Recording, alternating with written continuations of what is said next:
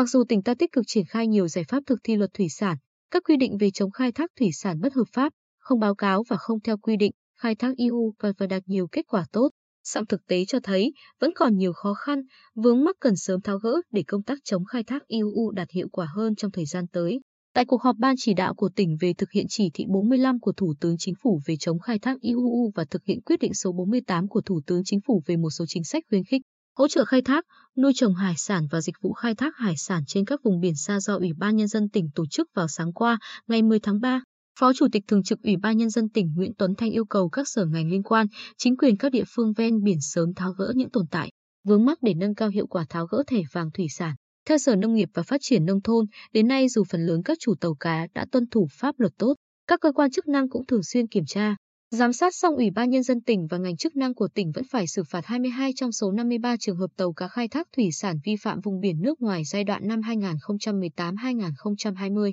với tổng số tiền hơn 10,8 tỷ đồng. Đáng chú ý, Riêng trong năm 2020, có hai tàu cá bị nước ngoài bắt và thả về trên biển cũng bị tỉnh ta xử phạt hành chính, tịch thu tàu bán sung công quỹ nhà nước. Giám đốc Sở Nông nghiệp và Phát triển Nông thôn Trần Văn Phúc cho biết, nhìn chung tình trạng tàu cá vi phạm vùng biển nước ngoài đã giảm đáng kể so với trước, nhưng vẫn chưa hết. Đầu năm nay, có một tàu cá với 7 thuyền viên vi phạm vùng biển Malaysia và bị nước bạn bắt giữ. Cái khó cho tỉnh Bình Định là phần lớn các tàu cá vi phạm vùng biển nước ngoài đều xuất bến ngoài tỉnh, nhiều năm không về địa phương. Ngoài ra, Tình trạng tàu cá bị cảnh báo vượt ra ngoài vùng tự do đánh bắt của Việt Nam trên bản đồ điện tử thiết bị giám sát hành trình tàu cá vẫn còn nhiều. Năm 2020 có tới 317 lượt, 208 tàu. Hai tháng đầu năm nay có 7 lượt, 5 tàu bị cảnh báo. TX Hoài Nhân có hơn 2.100 tàu cá đánh bắt xa bờ. Từ năm 2020 đến nay, địa phương này không còn tàu cá vi phạm vùng biển nước ngoài, nhưng vẫn có tàu cá bị cảnh báo vượt ra ngoài vùng tự do đánh bắt. Phó Chủ tịch Ủy ban Nhân dân thị xã Hoài Nhân Nguyễn Trí Công nhận định,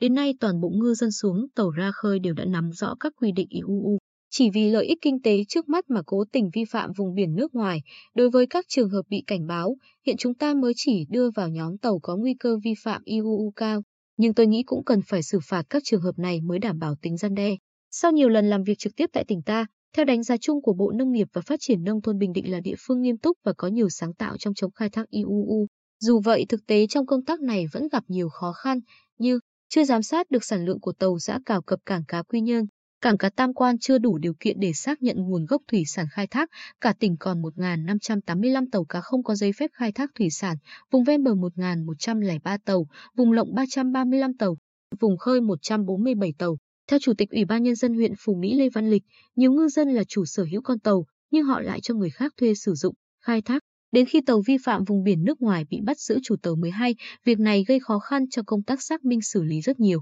Vì điều này, ông Lịch đề nghị nên kiểm soát chi tiết hơn nữa việc cho thuê, mua bán tàu cá, cấp giấy phép khai thác thủy sản. Thượng tá Ngô Cự Vinh, Phó Giám đốc Công an tỉnh, cho biết, ngư dân khó khăn trong việc tìm lao động đi biển và quy định các chức danh tàu cá, nên có trường hợp tại cùng một thời điểm mà một ngư dân lại có tên trong danh sách thuyền viên của hai tàu cá xuất bến cùng lúc, vì vậy ta cũng cần kiểm soát chặt chẽ hơn trước khi cho tàu cá xuất bến. Công an tỉnh sẽ phối hợp chặt chẽ với các ngành liên quan để tăng cường tuần tra, xử lý vi phạm, để đảm bảo việc thực hiện các khuyến nghị IUU và chính sách theo quyết định 48 đạt hiệu quả hơn. Phó Chủ tịch Thường trực Ủy ban Nhân dân tỉnh Nguyễn Tuấn Thanh yêu cầu các sở ngành liên quan của tỉnh cần là soát lại số lượng tàu cá thiếu giấy tờ, không có giấy tờ để hướng dẫn ngư dân làm thủ tục đầy đủ để hoạt động, tăng cường công tác tuần tra, kiểm soát tàu cá ra vào cảng, tàu cá hoạt động khai thác thủy sản, xử lý nghiêm các trường hợp vi phạm, khắc phục tình trạng tàu cá mất tín hiệu kết nối hành trình, kịp thời giải quyết những vướng mắc cho ngư dân trong việc thực hiện các chính sách hỗ trợ của nhà nước. Nếu địa phương nào còn để xảy ra tình trạng tàu cá vi phạm vùng biển nước ngoài thì người đứng đầu địa phương phải kiểm điểm nghiêm túc,